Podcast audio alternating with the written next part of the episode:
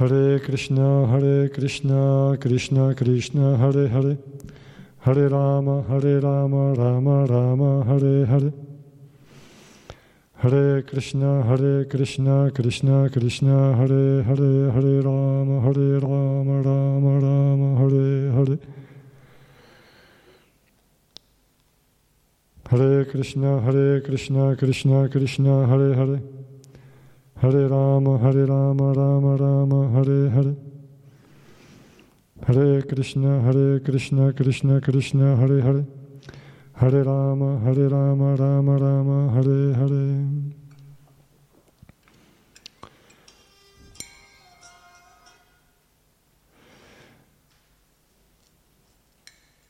Jai Radha Madhava Kunja Vihari.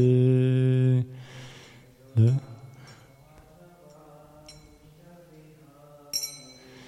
Jai Radha Madhava Kunja Vihari.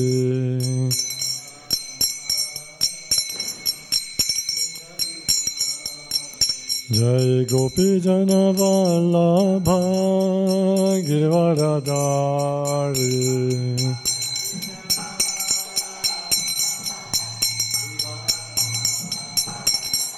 Gopi Jana Vallabha Girvaradari.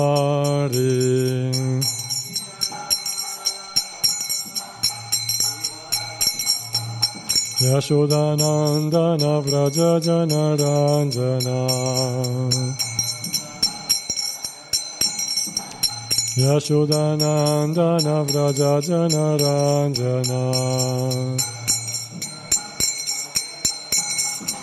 Yamuna Tira Vanachari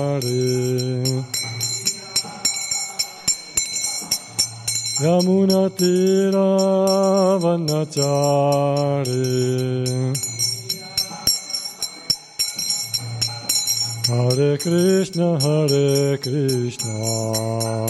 Krishna Krishna Hare Hare Hare Rama Hare Rama.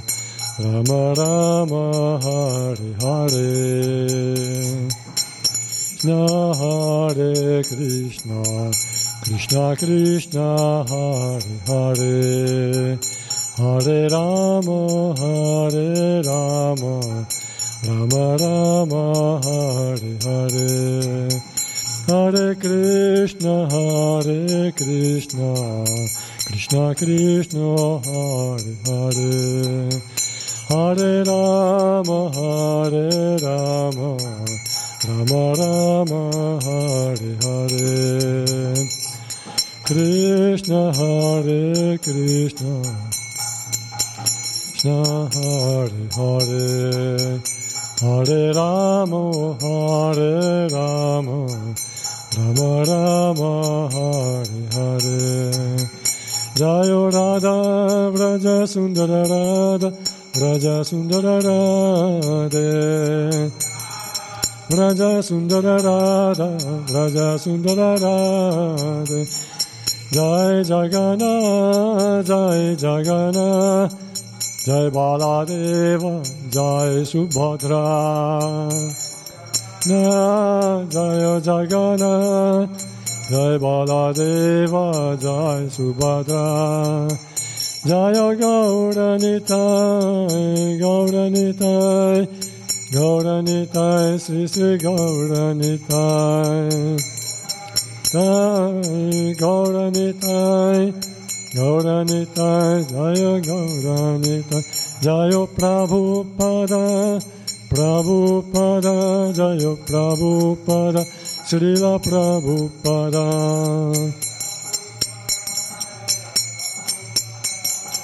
Prabhupada Srila Prabhupada Hari Bol Hari Bol Hari Bol Hari Bol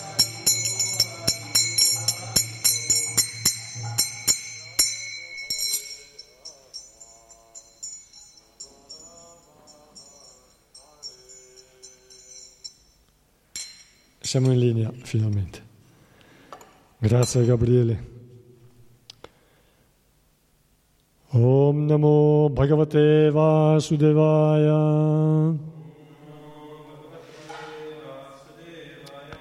Om Namo Bhagavate Vasudevaya.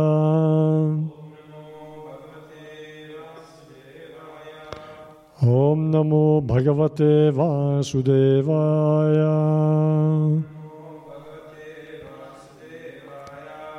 ॐ ज्ञानातिमिरन्धस्य ज्ञानञ्जनशलकया चक्षुरुमिलितं येन तस्मै श्रीगुरवे नमः नमो विष्णुपादाय कृष्णपृष्ठाय भूताल श्रीमते भक्तिवेदान्तस्वामिनिति नामिनि नमस्ते सरस्वतीदेवे गौरवाणि प्रचारिणि निर्विशेषशून्यवादि पश्चात्यदिशतारिणि Jaya Sri Krishna Chaitanya Prabhu Nityananda Sri Advaita Gadadhara Srivas Adi Gaura Bhaktavrinda Hare Krishna Hare Krishna Krishna Krishna Hare Hare. Hare Rama Hare Rama Rama Rama Hare Hare. Oggi abbiamo iniziato un po' tardi per dei problemi tecnici e saluto tutti i devoti qui presenti e coloro che si mettessero all'ascolto di Radio Krishna TV. Siamo alla trentunesima serata di incontro sullo Srimad Bhagavatam, siamo al primo canto, diciassettesimo capitolo intitolato Punizione e grazia per Kali, dal verso quindicesimo. Mi dà fastidio la luce negli occhi? Va bene. Allora, come nostra consuetudine, rileggiamo tutti i versi, solo il testo, solo la traduzione, dal primo all'ultimo verso del capitolo, poi riprendiamo a leggere la traduzione e spiegazione da dove siamo rimasti mercoledì scorso. Dal primo verso, Sutta Goswami disse, giunto in quel luogo, Maharaj Parikshit vide un sudra degradato vestito da re, che colpiva con un bastone una mucca e un bue come se non avessero un proprietario. Il bue era bianco come un fiore di loto, era terrorizzato dal sudra che lo colpiva, che lo colpiva e stava su una zampa solo tremando e urinando per la grande paura. La mucca è benefica, perché da lei si possono trarre i principi religiosi, ma ora era resa povera senza neanche un vitello ed era colpita alle zampe da un sudra. Con le lacrime agli occhi debole e infelice cercava un po' d'erba nei campi. Ben armato di arco e frecce e seduto su un carro ornato di bassorilievi d'oro, Maharaj Parikshit parlò al Sudra con voce profonda come il tuono. Chi sei tu? Sembri forte eppure osi uccidere all'interno della mia giurisdizione creature indifese. Il tuo vestito ti fa sembrare un uomo divino, un re, ma le tue azioni contrastano con i principi degli kshatriya, nati due volte. Farabutto, come osi colpire una mucca innocente approfittando del fatto che Sri Krishna e Arjuna, che porta l'arco Gandiva, hanno lasciato questo pianeta? Poiché torturi creature innocenti in un luogo solitario sei considerato un criminale e meriti di essere ucciso. Poi Maharaj Parikshit chiese al bue, chi sei tu? Sei un bue bianco come un bianco fiore di loto o sei un essere celeste? Vedo che ti mancano tre zampe e ti trascini sull'unica rimasta. Sei forse un essere celeste venuto per farci soffrire sotto la forma di un bue. Per la prima volta in un regno ben protetto dalle braccia del re della dinastia Kuru, ti vedo soffrire con gli occhi pieni di lacrime. Fino ad oggi nessuno su questo pianeta ha mai versato lacrime a causa della negligenza del re. O figlio di Shurabi, non lamentarti più, non temere questo sudra degradato. E tu, madre Mucca, Finché regnerò su questo pianeta come imperatore e vincerò gli uomini invidiosi, non avrai più ragione di piangere. Tutto andrà bene per voi. O casta madre, il buon nome del re la durata della sua vita e la sicurezza di una nascita favorevole svaniscono quando nel suo regno gli esseri sono atterriti dai miscredenti. È certamente il primo dovere del re alleviare le sofferenze degli infelici. Perciò devo uccidere questo miserabile che fa violenza ad altri esseri viventi. Maharaj Parikshit si rivolse ancora al bue chiedendogli, O figlio di Surabi, chi ti ha spezzato tre delle tue zampe? Nello stato diretto dei re che obbediscono alle leggi del Signore Supremo Sri Krishna non c'è nessuno infelice come lo sei tu ora. O bue innocente e profondamente onesto, ti auguro ogni buona fortuna. Ti prego, Dimmi chi è il responsabile di queste mutilazioni che macchiano la reputazione dei figli di Prita. Chiunque faccia soffrire degli esseri innocenti deve temermi, in qualsiasi parte del mondo si trovi. Reprimendo i miscredenti senza scrupoli si porta automaticamente beneficio agli innocenti. Annienterò personalmente ogni essere ribelle che commette offese torturando un innocente fosse anche un abitante dei cieli coperto di armature e di gioielli. Il dovere supremo del re è dare protezio- ogni protezione alle persone che rispettano la legge e, puli- e punire coloro che si allontanano dai precetti delle scritture anche in tempi ordinari, fuori da ogni circostanza eccezionale. La religione in persona disse le tue parole sono degne di un rappresentante della dinastia dei Pandava. Perfino il Signore Supremo Sri Krishna, attratto dalle qualità devozionali dei Pandava, accettò di svolgere presso di loro vari compiti, come quello di messaggero, o migliore tra gli uomini. È molto difficile identificare con esattezza il malfattore che ha causato le nostre sofferenze perché siamo confusi dalle differenti opinioni di filosofi teoretici.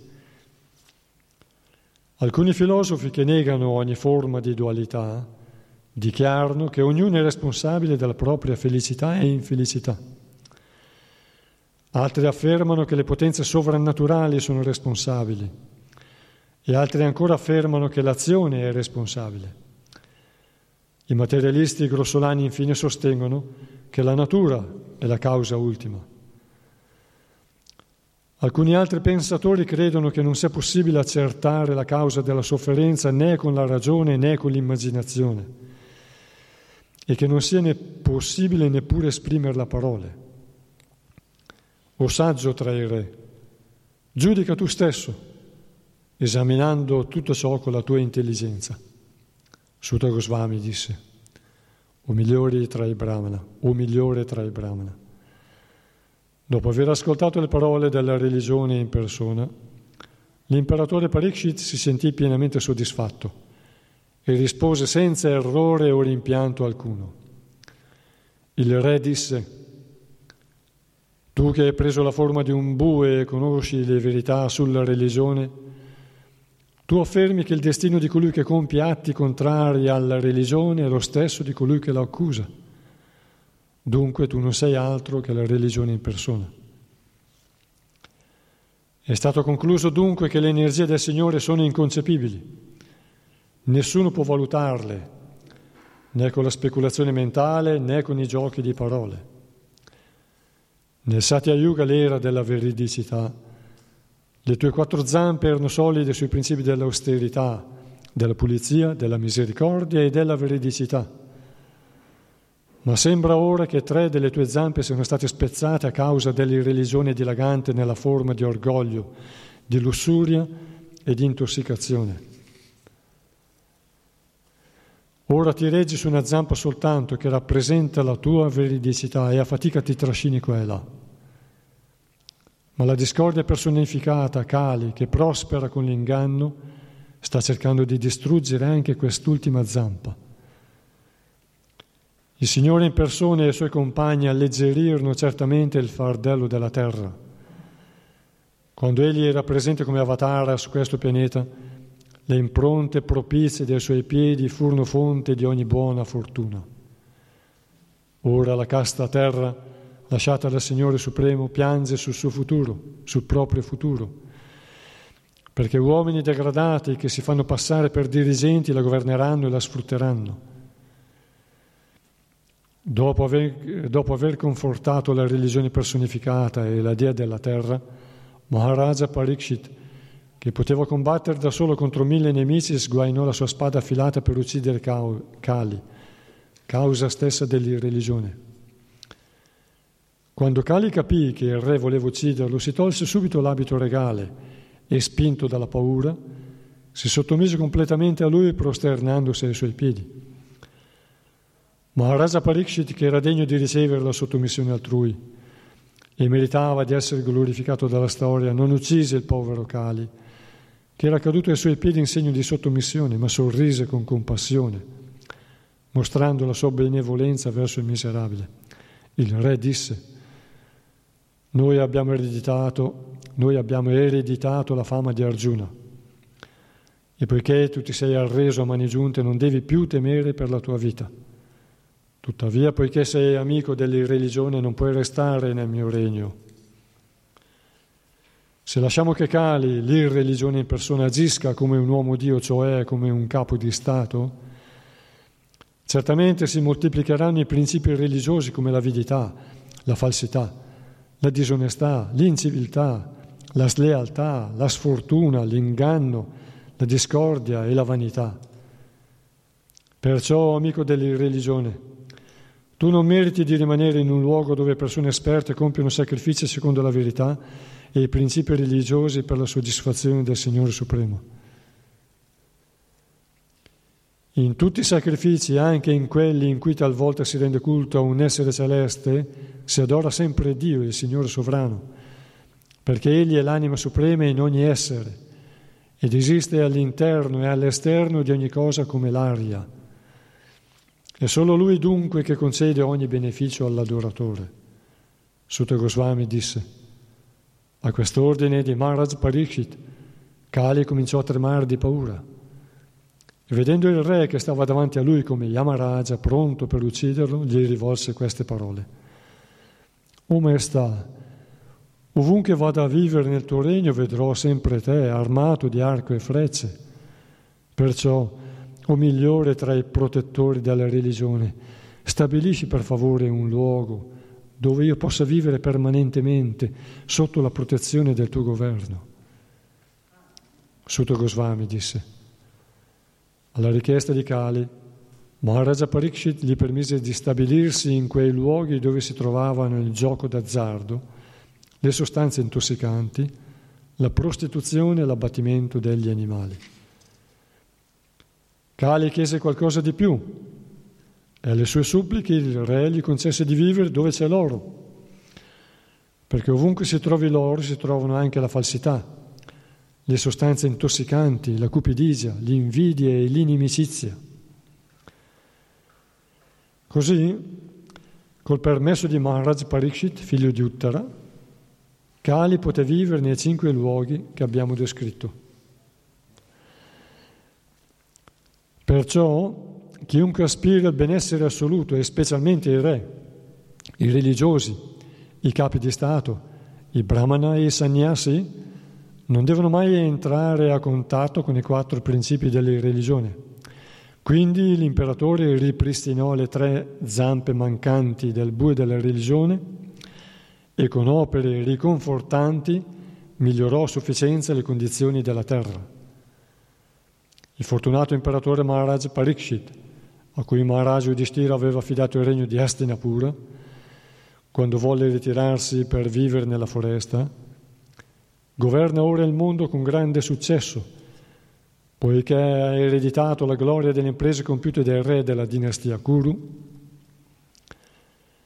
Maharaj Parikshit, figlio di Abhimanyu, è così esperto che solo grazie al suo abile governo e alla sua protezione avete potuto compiere questo sacrificio che altrimenti sarebbe stata un'impresa impossibile.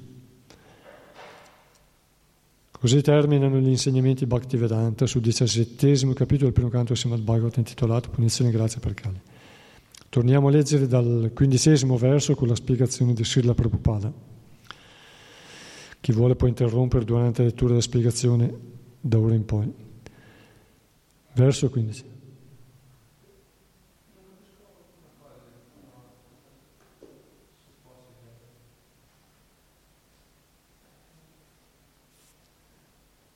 Com'è possibile che, che, un crimine fatto venga perdonato arrendendosi? Co- non ho ascoltato bene. Un, un crimine co- come quello che aveva commesso Kali viene in un certo senso perdonato poiché si arrende a Maharaj Parikshit. Viene perdonato?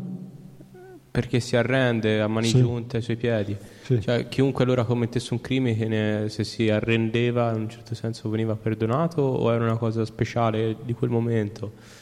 Questa allora, eh, le leggi delle Kshatriya, nella Mahabharata, prima che inizi la battaglia di Kurukshetra, i capi, Duryodhana con i suoi capi. Sì? Meglio qui? Grazie, ditemelo. Eh. Eh, prima della battaglia di Kurukshetra, i capi, guidati da Duryodhana da una parte, la parte dei Kuru, con i suoi alleati, i capi principali, generali, insieme al re Duryodhana, si incontrano a metà campo insieme al re Yudhishthira e ai suoi rappresentanti e si riuniscono per discutere, dei, conoscono i principi della, del codice dello Kshatriya. Uno deve combattere contro uno, lo menziona Mahabharata non deve, non deve colpire uno che si gira per scappare, non deve colpire uno che è già a terra ferito e non si può difendere, non deve colpire uno che perde l'arma, deve aspettare che la riprende. Perfino i nemici aspettavano che uno riprendesse l'arma, anche i demoni l'hanno fatto a volte. E quindi queste sono, sono le leggi del codice Kshatriya. Le leggi del codice Kshatriya. Per cui tra queste leggi c'è anche quella che quando un nemico si arrende, si abbandona le armi e si arrende, lo Kshatriya, misericordioso, che rispetta la vita, la vita altrui come la sua e che considera la vita del nemico valevole, valida come la sua quindi è disposto a mettere in gioco la sua vita, perché sa bene che quella è la via che conduce ai mondi superiori, l'altra invece conduce ai pianeti inferiori. E allora si combatteva in quel modo. E ci si aspettava che chiunque seguisse, però al tempo della battaglia Kurukshetra Kali era già entrata, perché infatti alcuni Kshatriya ruppero queste regole, questi principi per vincere. E allora qui siamo ancora Maharaj Parishit che vuole mantenere i principi religiosi del codice dello Kshatriya.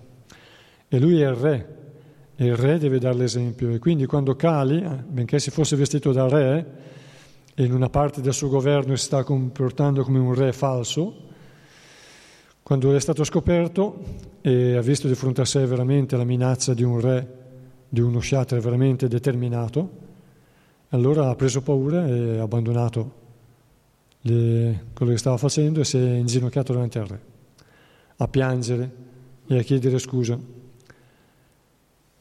Questi sono esempi, noi sappiamo che anche ai tempi, qualche secolo fa, di recente, ci sono stati dei re che hanno mantenuto la parola, anche qui in Europa, specialmente quando combattevano contro l'invasione ottomana, mantenevano la parola, no?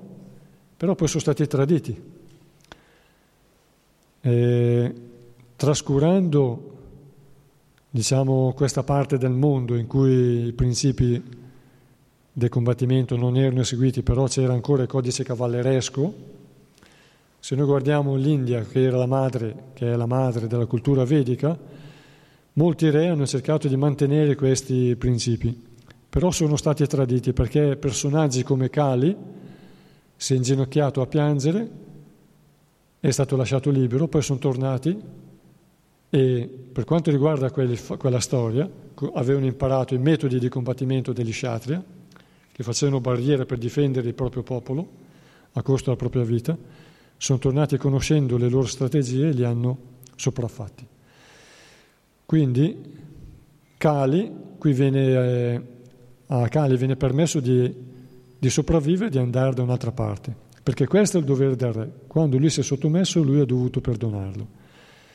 E siccome Maharaja Parishit era ancora padrone della situazione, sorride con eh, compassione e gli dice basta, non devi più temere perché ti sei sottomesso a me, non devi più temere per la tua vita. Addirittura gli concede anche delle altre alternative a, alle, dopo, secondo le richieste di Kali. E... Ai tempi quando uno commetteva un crimine, quindi non esisteva, cioè il criminale era un, diventava un nemico automaticamente. Da, da, I criminali quando venivano, cioè quando compivano eh, degli atti, venivano arrestati dalle guardie. Ovviamente c'è da conoscere, questi sono esempi, però c'è da conoscere che quando le guardie vanno in caccia di un criminale che ha fatto del male a bambini o donne o uomini o vecchi o innocenti o ha, ha salito a tradimento, succedeva, cioè succede, no? Succedeva che lo arrestavano e portavano in carcere e in base a quello che lui aveva fatto veniva, veniva punito. Quindi c'era un registro delle sue attività. Perché non basta, la, non basta diciamo, arrendersi come criminale che agisce contro le, le leggi che le conosce, no? E vuole continuare a e vuole continuare a delinquere e a compiere atti criminosi contro innocenti no? e indifesi. Ma il re non è uno stupido, alla fine com- combina anche la, la punizione, anche molto severa.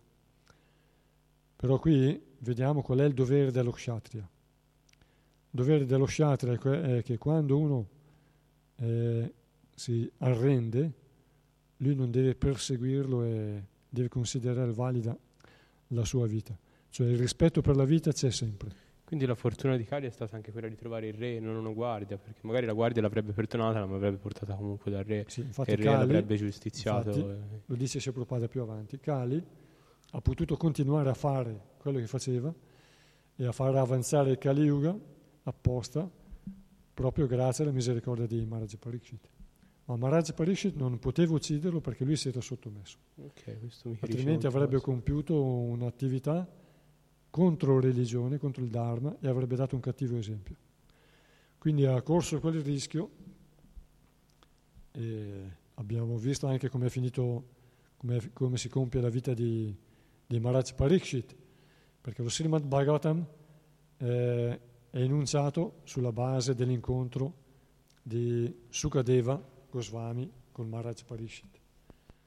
Quindi Maharaj Parishit, benché fosse stato maledetto, avrebbe potuto maledire a sua volta, ma lui accettava, siccome è veramente un nato due volte, riesce a vedere il disegno di Dio al, dietro ai fatti esteriori delle vicende della vita.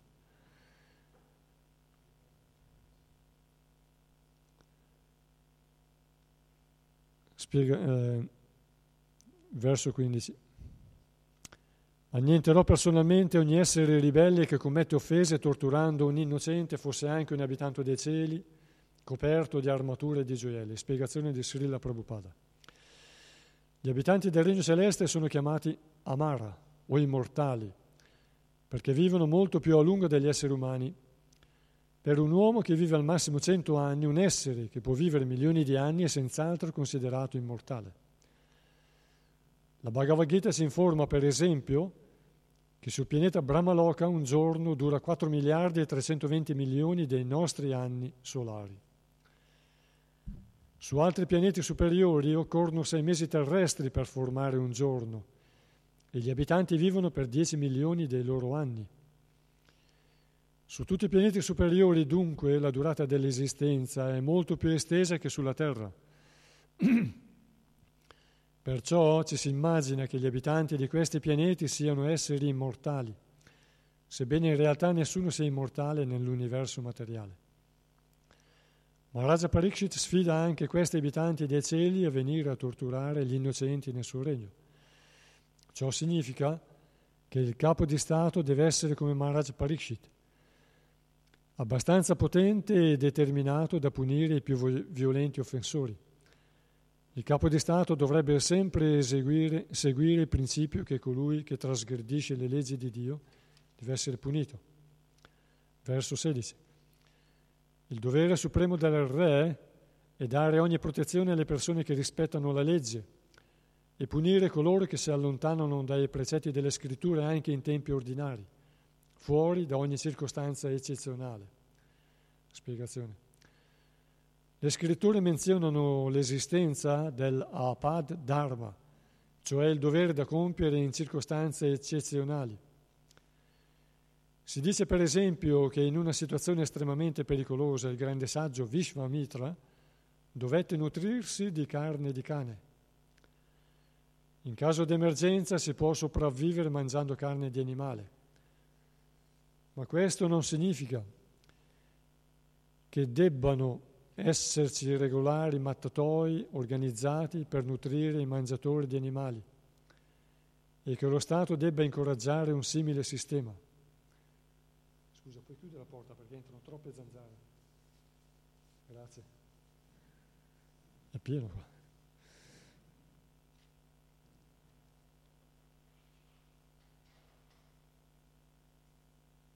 Ma questo non significa che debbano esserci regolari mattatoi organizzati per nutrire i mangiatori di animali e che lo Stato debba incoraggiare un simile sistema. In tempi normali nessuno deve nutrirsi di carne solo per il piacere del palato e chiunque trasgredisca questa regola per soddisfare un istinto così degradato dovrà essere punito dal re o dal capo di Stato.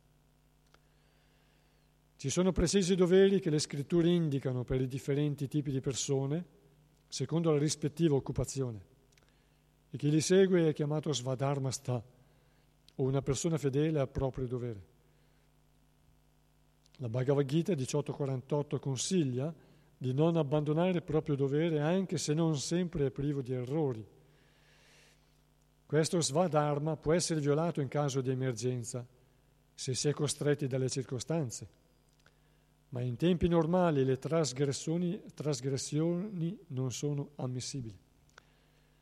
Il capo di Stato deve assicurarsi che ogni suddito segua il proprio svadharma, qualunque esso sia, e deve dare ogni protezione a coloro che lo seguono veramente. Il trasgressore è passibile di punizione secondo le leggi degli Shastra. Il re ha il dovere di assicurarsi che tutti aderiscano rigidamente al dovere che è stato loro assegnato dalle scritture. Secondo il proprio guna e karma uno occupa una posizione e il re ha anche il dovere di trovare un'occupazione per le varie persone, no? affinché ognuno possa svolgere le proprie funzioni vitali e provvedere al suo sostentamento e a sviluppare i suoi piani di benessere materiale presenti e futuri può fare dei piani per una vita normale. E questo è uno Stato regolare, in cui le leggi sono osservate e in cui i principi, che sono l'austerità, la misericordia, la veridicità e la pulizia, sono mantenuti. Quindi non c'è la speculazione eh, finanziaria, non c'è qualcuno che sottrae la ricchezza agli altri, ma sono i capi di Stato che governano affinché le cose vadano come devono andare e che pochi non facciano male a molti e che nessuno faccia male a qualcun altro. Innocente. Se qualcuno ha dei problemi andava dal re. Il re, osservando i comportamenti e le persone, avendo ricevuto una formazione, tipo la fisionomia e l'esperienza della vita, era in grado di giudicare, ascoltando e osservando e se non bastava indagava. Questo è spiegato nel Manava Dharma Shastra. Verso 17. La religione in persona disse, le tue parole sono degne di un rappresentante della dinastia dei Pandava. Perfino il Signore Supremo Sri Krishna attratto dalle qualità devozionali dei Pandava, accettò di svolgere presso di loro vari compiti, come quello di messaggero. Spiegazione di Srila Prabhupada.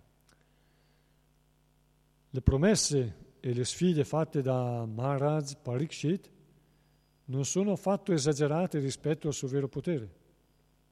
Perciò, quando il re disse che nemmeno gli abitanti dei cieli avrebbero potuto sfuggire alla severità del suo governo se avessero violato i principi religiosi, non era una pretesa, perché il devoto del Signore è potente quanto il Signore stesso e talvolta persino più potente per la grazia del Signore. Qualunque promessa fatta da un devoto, anche se è molto difficile da mantenere in circostanze ordinarie, sarà realizzata perfettamente per la grazia del Signore. Così il puro servizio devozionale dei Pandava il loro abbandono totale al Signore fece in modo che il Signore accettasse di diventare il conduttore del loro carro e talvolta il loro messaggero. Questi compiti che il Signore svolge per il suo devoto sono sempre fonte di piacere per lui, perché il Signore prova il desiderio di servire il suo puro devoto, la cui esistenza è esclusivamente dedicata a servire il Signore con amore e devozione perfetti. Maharaj Parikshit, nipote di Arjuna, il famoso amico e servitore del Signore, era un puro devoto come suo nonno. Perciò il Signore gli fu sempre vicino fin da quando, bambino indifeso nel grembo della madre, fu attaccato dall'ardente Brahmastra di Ashwatthama. Il devoto è sempre sotto la protezione del Signore. Perciò la promessa fatta da Maharaj Parikshit di proteggere i suoi, i suoi sudditi non poteva essere infondata. La personificazione della religione riconobbe questo fatto e ringraziò il re per essersi dimostrato all'altezza della sua posizione elevata. Abbiamo visto che anche Srila Prabhupada, eh, quando stava stabilendo il movimento in Occidente, a volte faceva affermazioni che erano molto anticipate rispetto al tempo della realizzazione, ma Krishna le ha esaudite e ha fatto mantenere quelle parole e le ha fatte realizzare, le ha fatte sviluppare. Quindi Krishna ha caro il suo devoto e fa mantenere le promesse al suo devoto. Verso 18. O migliore tra gli uomini.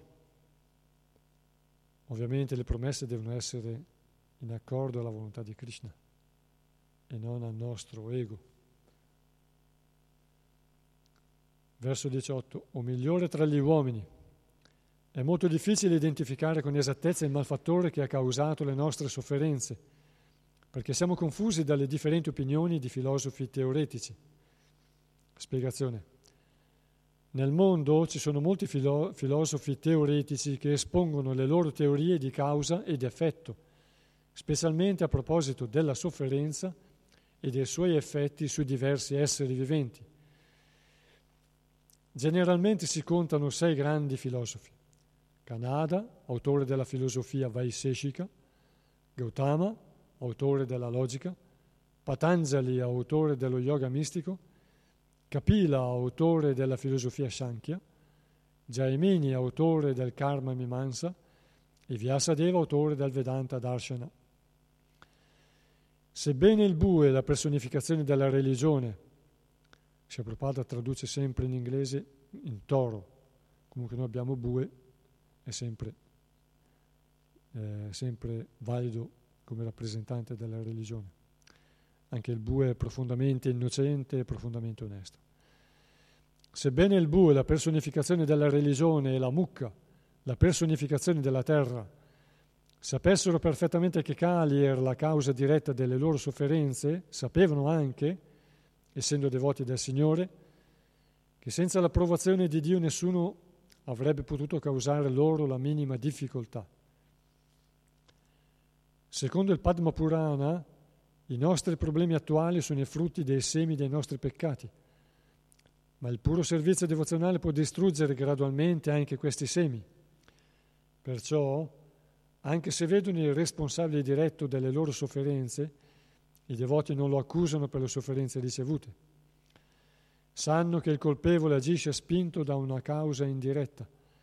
Perciò tollerano le sofferenze pensando che è Dio mandarle a piccole dosi e non nella proporzione che essi meriterebbero veramente.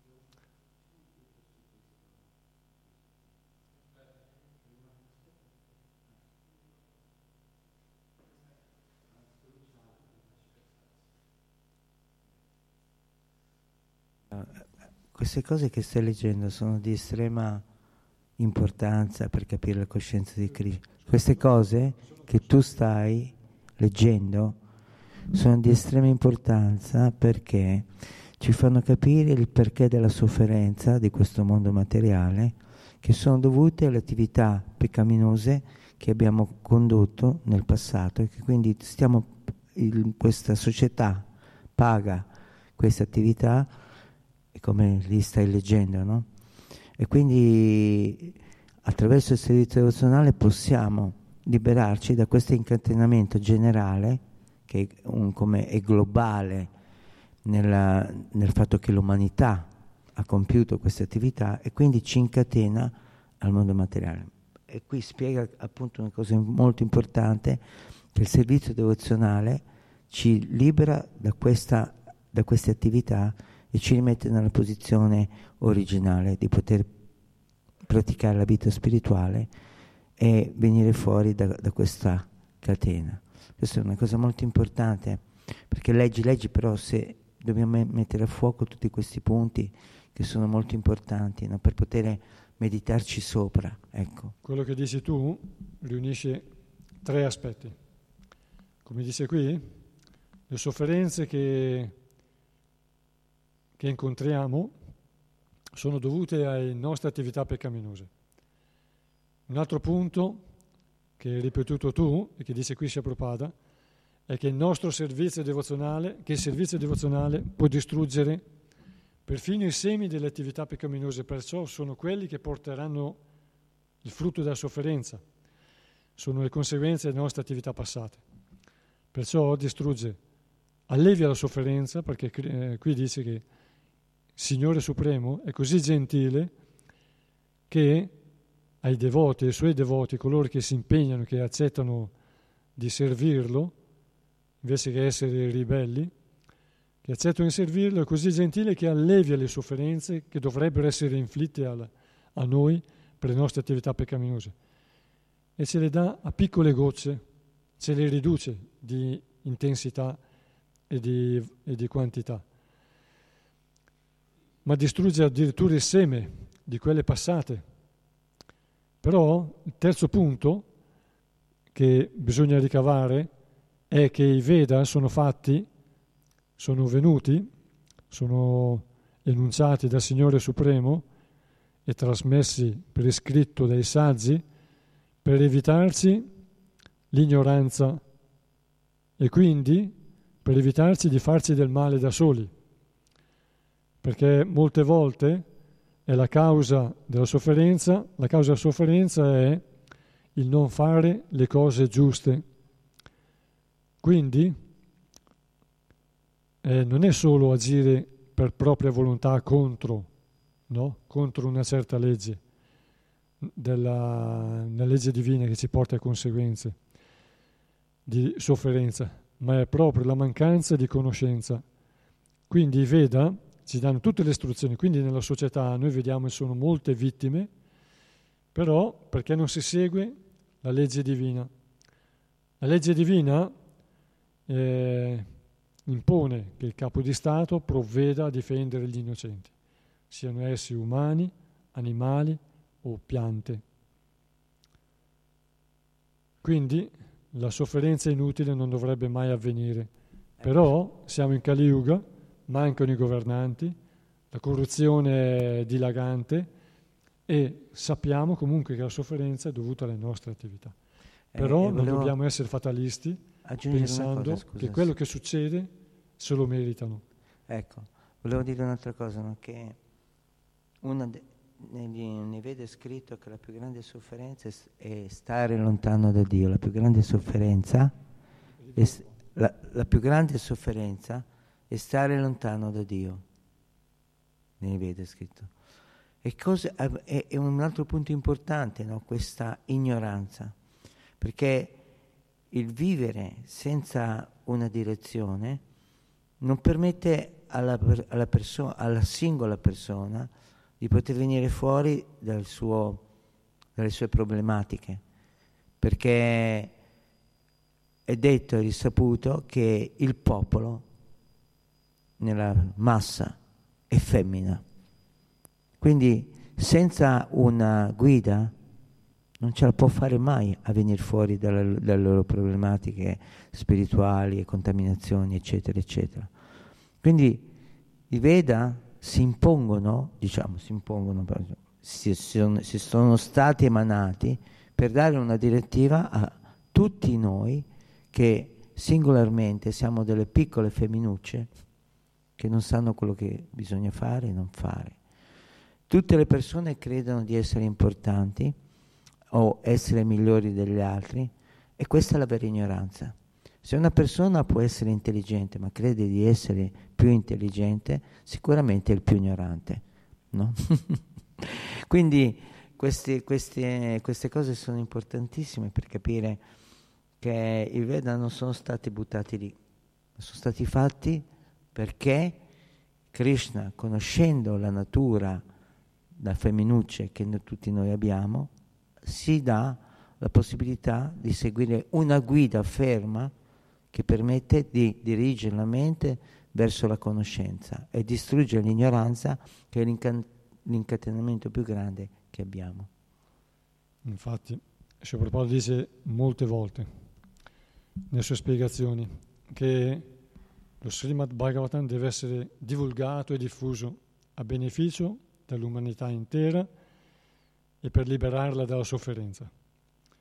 Perché noi abbiamo anche la scrittura Mahabharata. Mahabharata dà direttive, secondo i Veda, per non degradarsi, però stimola a, a compiere attività interessate. E non è la vera misericordia, la vera misericordia è lo Srimad Bhagavatam. Però il Mahabharata ci dà conoscenza perché non, non tutti si ha desiderio, a una certa fase della vita, di praticare la purezza spirituale della religione, il fine ultimo della religione. Allora, gradualmente, anche il Mahabharata dà direttive per compiere le attività nel modo giusto. Infatti eh, Bhishmadeva dà tante istruzioni, non solo per il re, ma anche per la vita sociale. E i Veda danno istruzioni, anche qui si Prabhupada tra qualche verso, vedremo quali sono le direttive che lui dà per quanto riguarda la vita sociale della, del giovane, dell'uomo e della eh, ragazza, della donna. Quindi eh, lo Srimad Bhagavatam invece è la, grande, la più grande misericordia, vedremo anche Prabhupada fa delle affermazioni che sono basate sulla vera misericordia che lui vuole dare all'essere umano per liberarlo. E quindi ci dà la conoscenza, non solo, perché nel Bhagavatam c'è tutta la conoscenza, basta estrapolarla, no? basta nota- notare i passaggi, i vari passaggi nelle, nelle, nel testi, e sono tutte le informazioni, però ci dà anche la conoscenza dell'assoluto e il desiderio di, di lasciare le attività. Infatti un verso del Bhagavatam all'inizio dice questo Purana è immacolato completamente esente da ogni attività interessata, compiuta secondo la religione.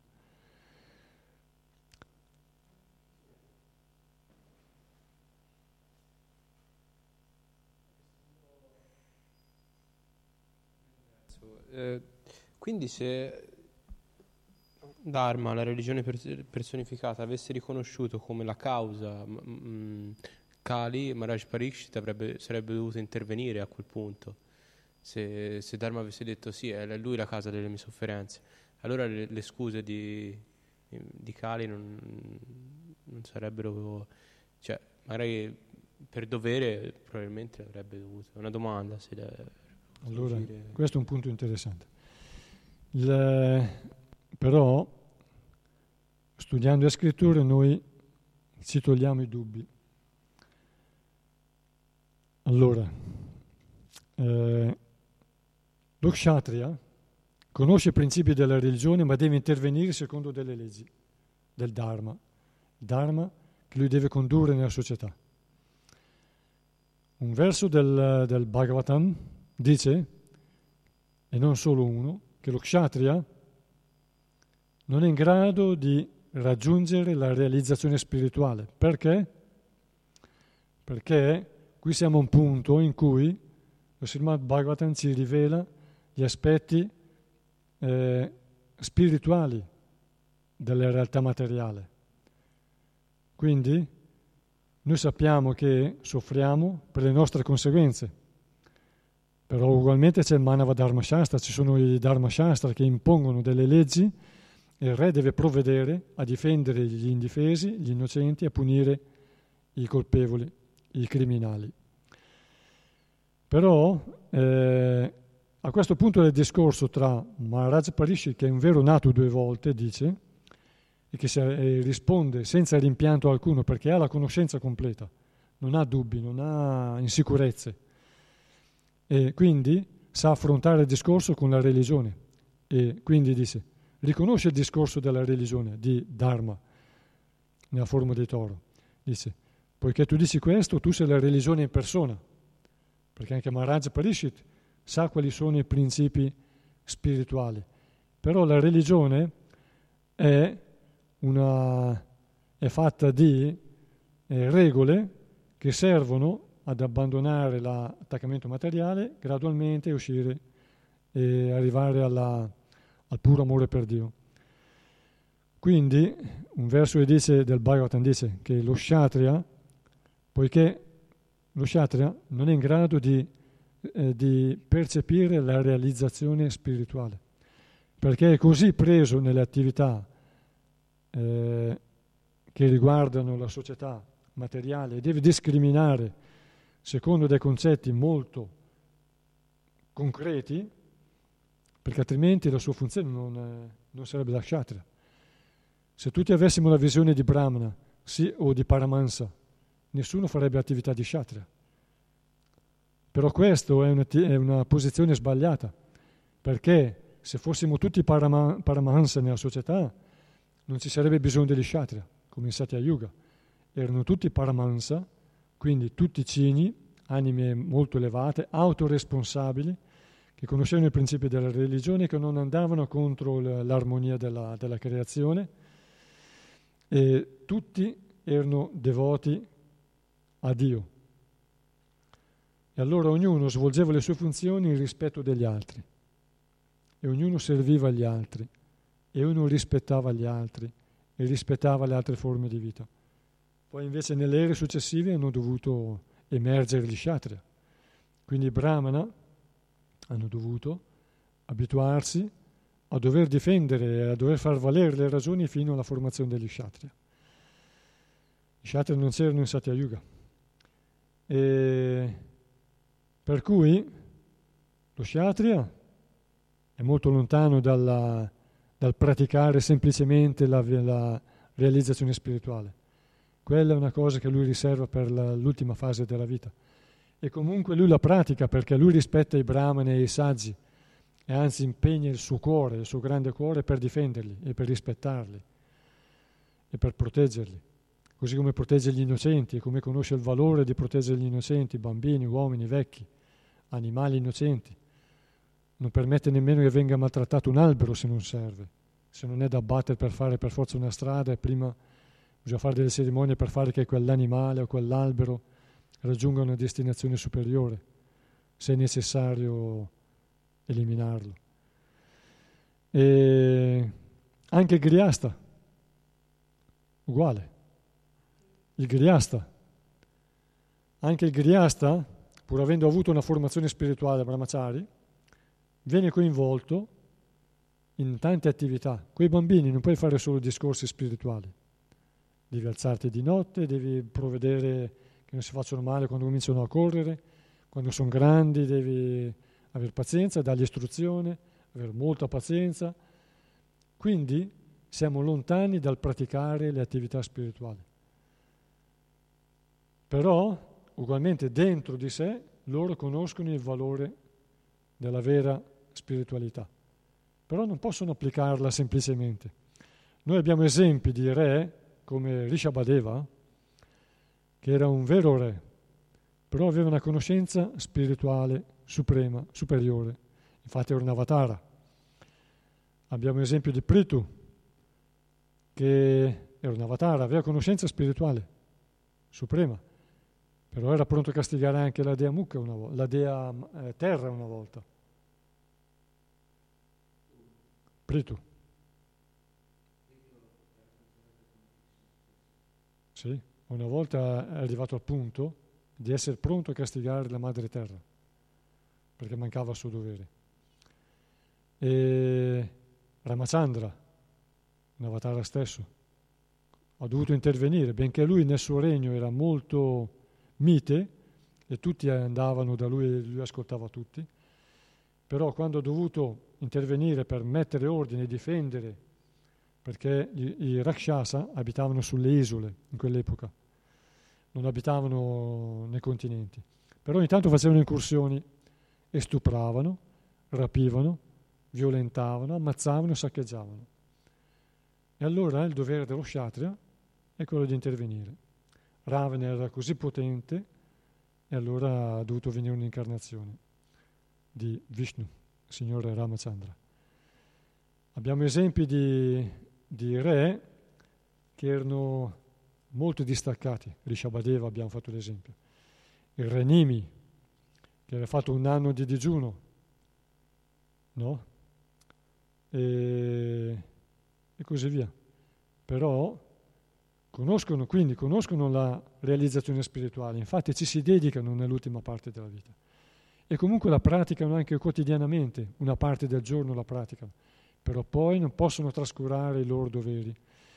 E questo valore che loro hanno serve anche a non farli eh, scadere nella prepotenza, come è scaduto il re Vena invece, che era figlio di un re valido come Anga, però era così presuntuoso, così borioso che era diventato prepotente e i Brahman hanno dovuto detronizzarlo.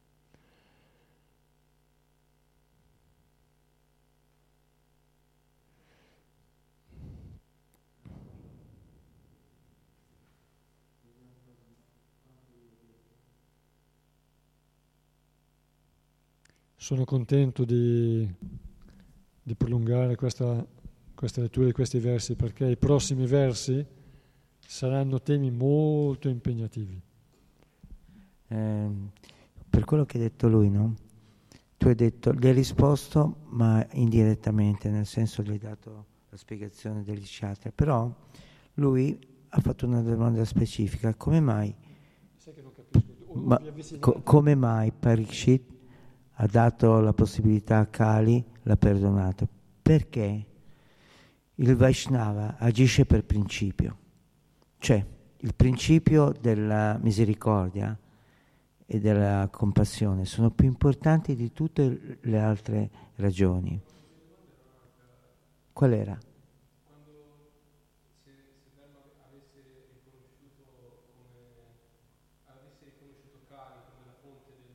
Eh. Appunto, è quello che ti stavo dicendo, che lui è intervenuto e lo stava uccidendo. No, Però... È un'altra questione, quello che dice lui. Sì.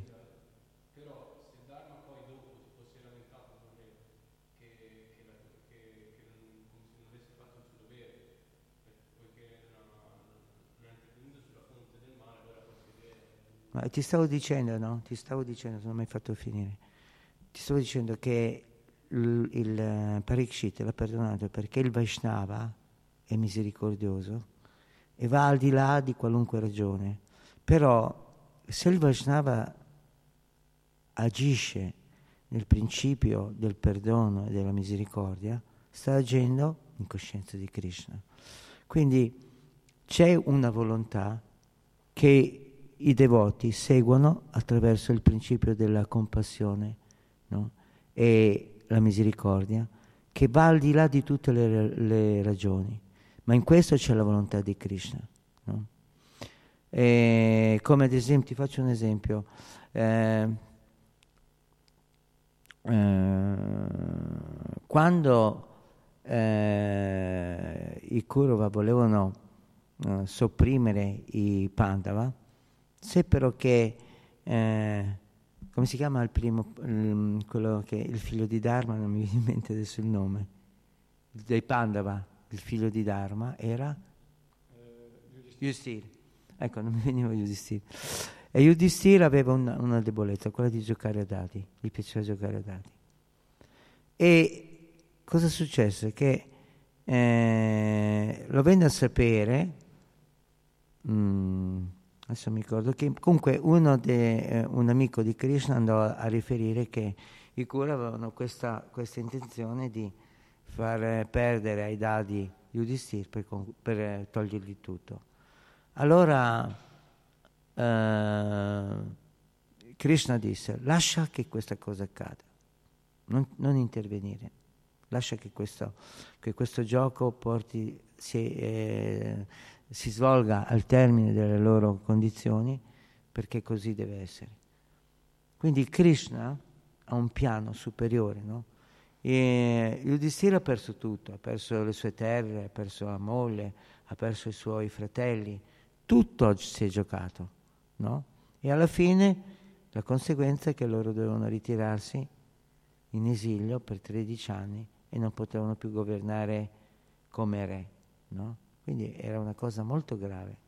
Però, siccome Krishna voleva che Yudhishthir facesse questa esperienza e i Pandava facessero questa esperienza per in- incrementare la loro conoscenza, le loro realizzazioni interiori, era d'accordo che questo accadesse.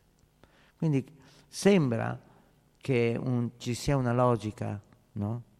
Tra di noi o tra, nella vita spirituale che deve essere seguita, ma Krishna ha dei piani che vanno al di là di questa logica, no? di portare una cosa in modo perfetto. La perfezione non è la perfezione in sé, ma è la volontà di Krishna.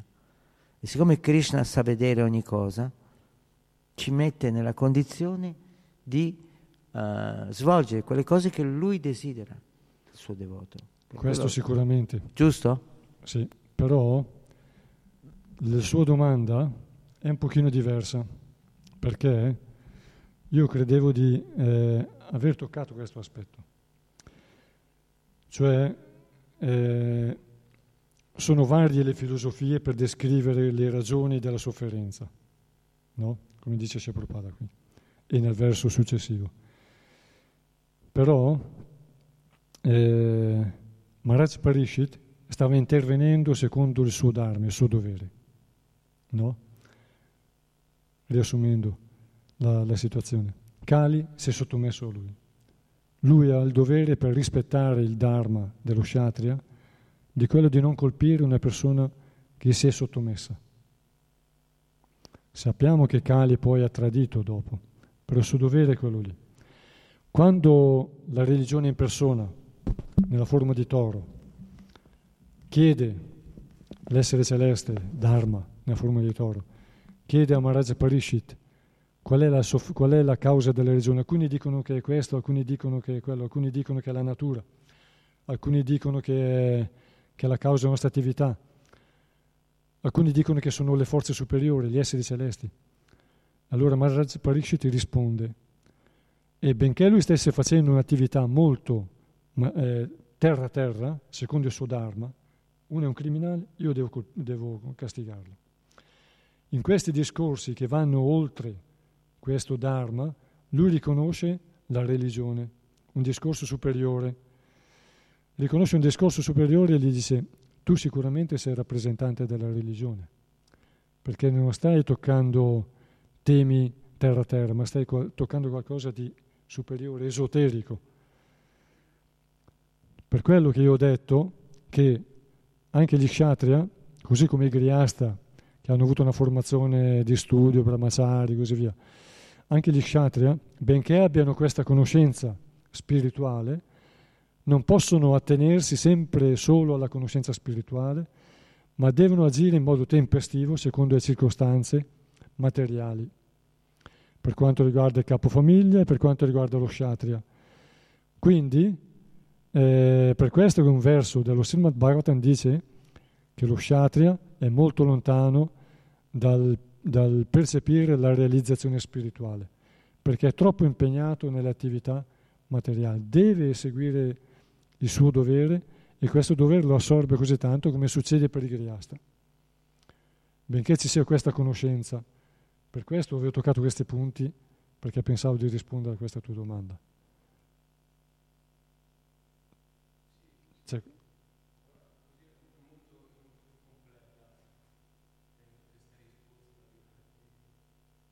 ecco, io pensavo di, di, solo che mi sono dilungato un po' troppo forse.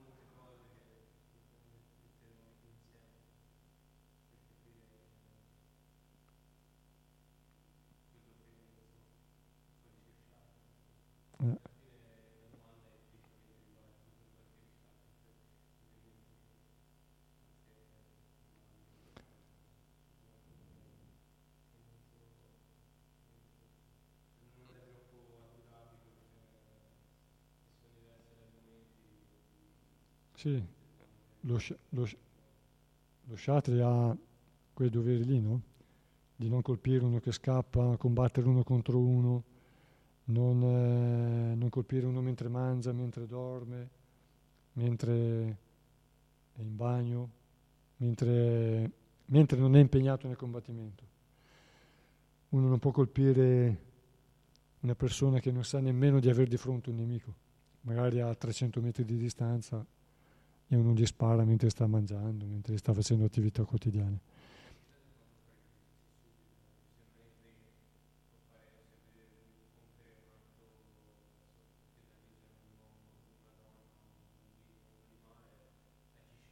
Subito.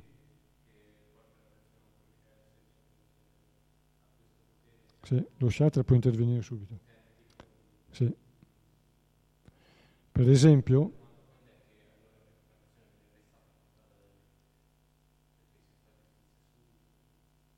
Allora, eh, gli shatria vuol dire non solo il re, ma anche le guardie.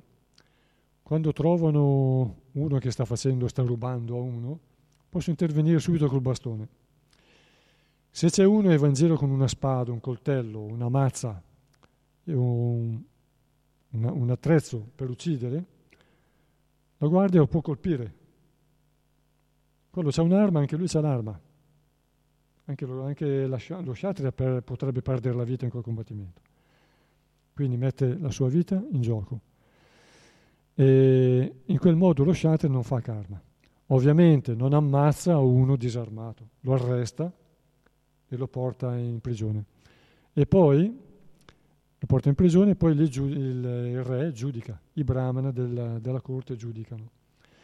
Manava Dharma Shastra dice che ci vogliono dei brahmana il re dovrebbe giudicare lui in persona, osservando, ascoltando o indagando, ascoltando altri testimoni.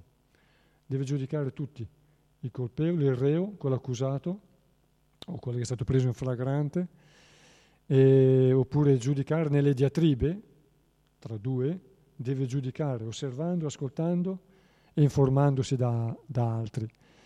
Oppure se non lo può fare lui il giudizio, deve chiamare dei brahmani esperti i brahmani esperti che hanno conoscenze e principi religiosi e conoscono la vita, non ragazzi, ma persone di una certa età che hanno esperienza della vita hanno ascoltato tante cose, tanti fatti, tante vicende e che sanno giudicare con, equini, con, con equilibrio. Poi dopo se merita la punizione gliela dà, altrimenti anche la multa, anche solo una multa può essere, la seconda, anche solo una multa nella Manusamita si parla anche solo di multe. Dipende da quello che uno ha fatto. Non c'è per forza solo il carcere, le bastonate, l'ammazzare. C'è, ci sono già i codici, ci sono già. In base a cosa ha fatto e chi e a chi ci sono le punizioni. Comunque,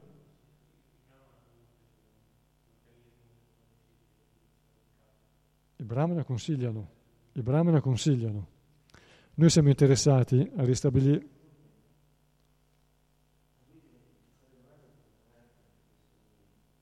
Ah, già, esatto, senza microfono non si sente. Se puoi ripetere l'inizio di quella cosa che hai detto? Sì, questo...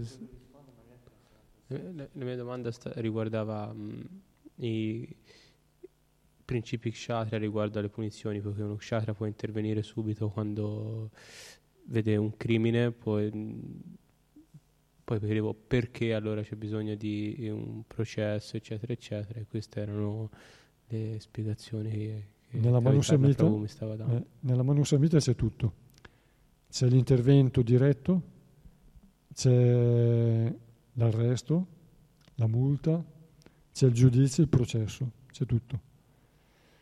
Appunto dicevo che il re dovrebbe essere il giudice, il re appunto dovrebbe valutare, osservando, ascoltando, indagando, ascoltando testimoni, giudicando la, la veridicità dei testimoni che non siano interessati a appoggiare una parte o l'altra anche mentendo, e assistito dal Brahmana. Quando il re non può essere lui a, a presiedere il giudizio a dare lui stesso il giudizio, allora deve farlo qualche brahmana indicato da lui, dei brahmani esperti che hanno esperienza di vita e esperienza delle, dei principi delle scritture. Molto bello questo.